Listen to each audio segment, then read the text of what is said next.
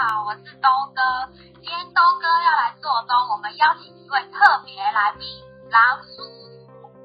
嗨，大家好，我是狼叔。今天很开心来到东哥经济学。哎，最近疫情在台湾已经慢慢稳定下来，周末应该都蛮多人出门的吧？你有去哪里玩吗？我有去宜家逛逛啊。就是因为我最近长时间在家办公，所以我就想说我的办公环境要好好改善一下。哦，嗯，东哥相信大家多少都有经历搬家的机会，而且都会需要重新采买跟丢弃丢弃家具的时候，那 IKEA 呢是以平时的价格和大于组装风气风气的风潮，是全球超过三百六十七家大型的最大家居零售业。直到现在，IKEA 仍是少数没有上市的跨国公司哦。而且根据彭博富豪估计榜呃估计排行榜，创办创办人英格瓦坎普拉可能高达五百九十亿美元的身家。不过这只是，为坎普拉名下的财产终究是个谜。因为坎普拉他一生都没有接待或者发行股票，所以我们今天就要来聊聊这一位创办人伊皮亚的商业奇才英格瓦坎普拉的故事。昨天从前，坎普拉出生在瑞典的一个小镇农场长大，家境清寒的他经常会帮忙家里务农啊，挤挤牛奶。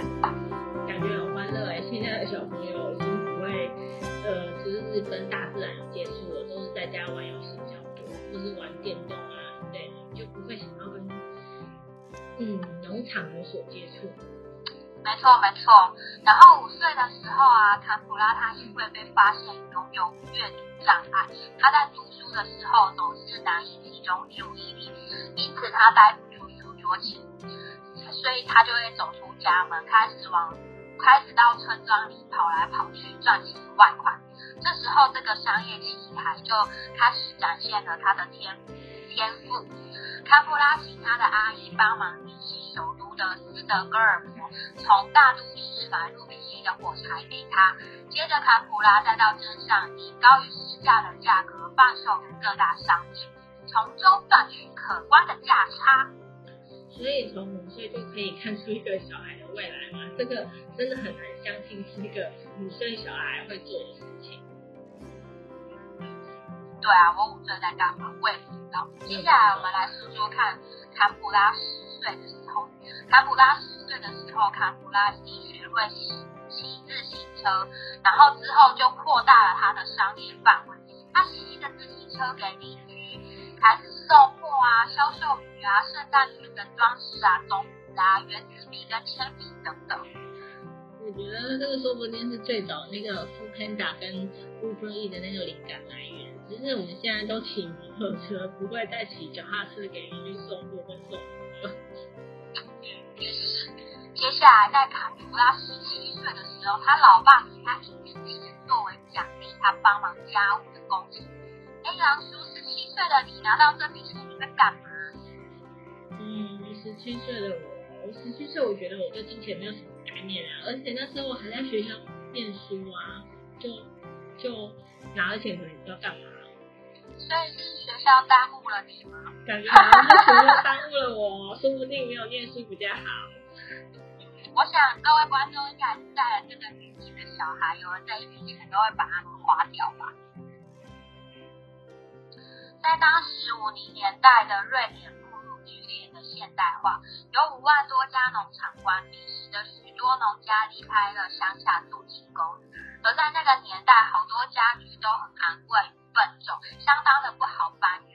于是坎普拉特出了第一个可以让顾客自己组装的桌子，不仅方便搬家，而且价格比组装好的桌子更便宜，因此大受他的家已经容纳不了大量的商品，因此于五三年在临近。邻近的城镇阿姆福特市设立了他第一家实体店面。这个店面呢，同时也是仓库，让顾客可以体验以及挑选家具。但有可能是因为销售的成绩太过亮而遭到人家眼红。嗯，五五六年代的伊利亚被瑞典的全国家具协会，迫于压力之下的伊利亚和许多家具厂商都断绝合作的关系。肯定是因为它卖的太便宜，打断当时的那个家具市场。因为那个五零年代的时候，应该大部分的家具制作都是干耗时更昂贵吧，所以它才会被那种全国家具协会禁止。坎普拉他为了生存，不得不将伊利亚转型成自行设计家具的厂商，并转由波兰等东欧国家制造。结果呢，危机变成转机，以波兰为制造的厂商策略，令伊利亚大幅降低成本，并且加速了他对海外扩张。自行设计的家具因为简约的风格而成了最大的卖点。在一九七零年代到一九九零年代。IKEA 从欧洲风行到美国，很快的，在两千年，俄罗斯和中国也有，也都有了 IKEA。坎普拉将 IKEA 打造成了全世界最大的家具零售商，在欧洲、北美加勒比地区、中东和亚洲二十九个国家皆拥有门店，销售额高达三百八十三亿欧元，到店人次更是超过九点三亿人。觉得好难想象，就是你开了一间店，然后有九点三亿个人都曾经走过你的店里面，感觉就是感觉那个地都可以踏出一个脚印来了。想想那是个可怕的数字啊！而且其中有二点一亿人拥有伊利亚发行的商品目录哦。感觉就像是那个居家必备的杂志，大家都会有一家宜家的那个居家目录杂志可以打打小强。好像是，所以他现在是拥有到我们都无法想象的财富。所以莫非是亿万富翁是要从小做起吗？啊，所以我们两个现在只是在录音，你在旁边画小圈圈。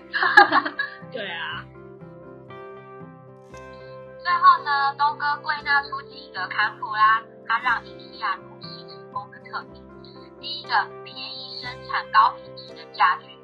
坎普拉将他的目标客群就是 TA 定位在想要购买有设计感的家具，但是又付不起高高价格的中产阶级。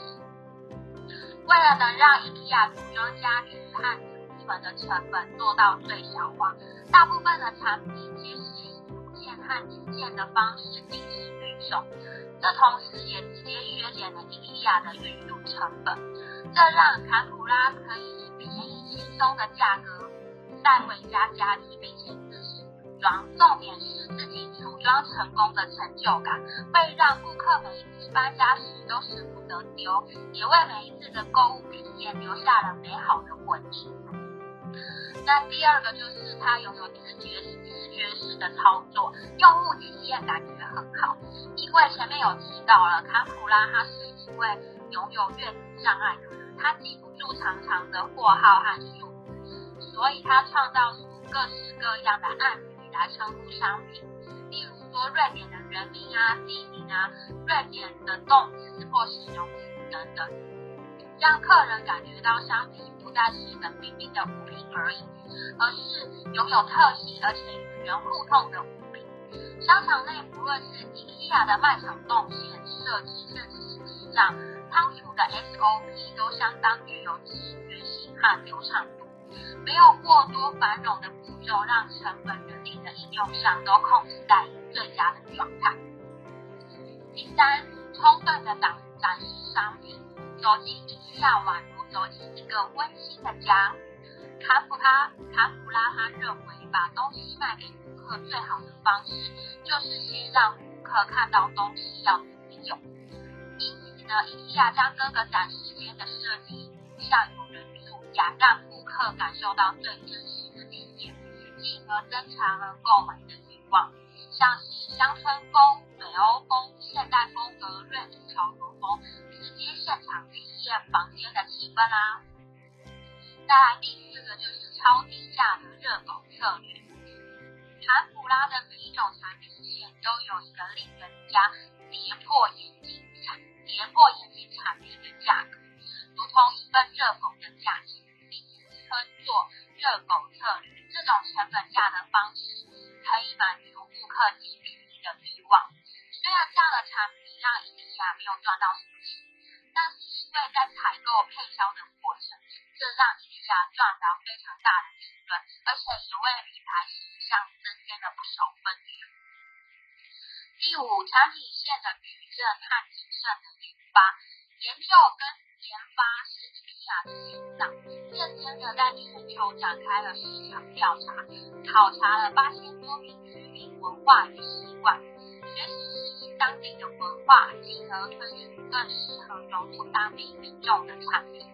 伊利亚也将其旗下的四种风格以价格作为分水岭，形成。形成产品线的矩阵，除了满足了不同的消费族群，也能够从中找到商机。这个做法令伊利亚每年都能更新旗下产品约一万种商品以及三十种的原创新品。最后，更重要的是，坎普拉早在一九四零年的创业史初期就预见了网络零售业购物的趋势。尤其基本的商品目录达到宣传的效果。接着，只要在家里下单，让顾客不需要出门就能够采采购家具。这个在一九五一年到一九五三年期间，为伊利亚打下扎实的商业基础。最后，更吸引了大就走进伊利亚的商场，让顾客都有机会体验以及看到家具实际的模样，也有更大的。机会来购买商品。好，最后阿叔也为大家找到那个坎普拉的经典名言。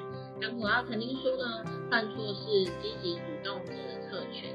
消极的平庸者永远把时间花在证明自己并没有做错事，所以也勉也勉励大家不要把时间浪费在证明自己有没有做错事哦。我们下次见吧，拜拜。拜拜。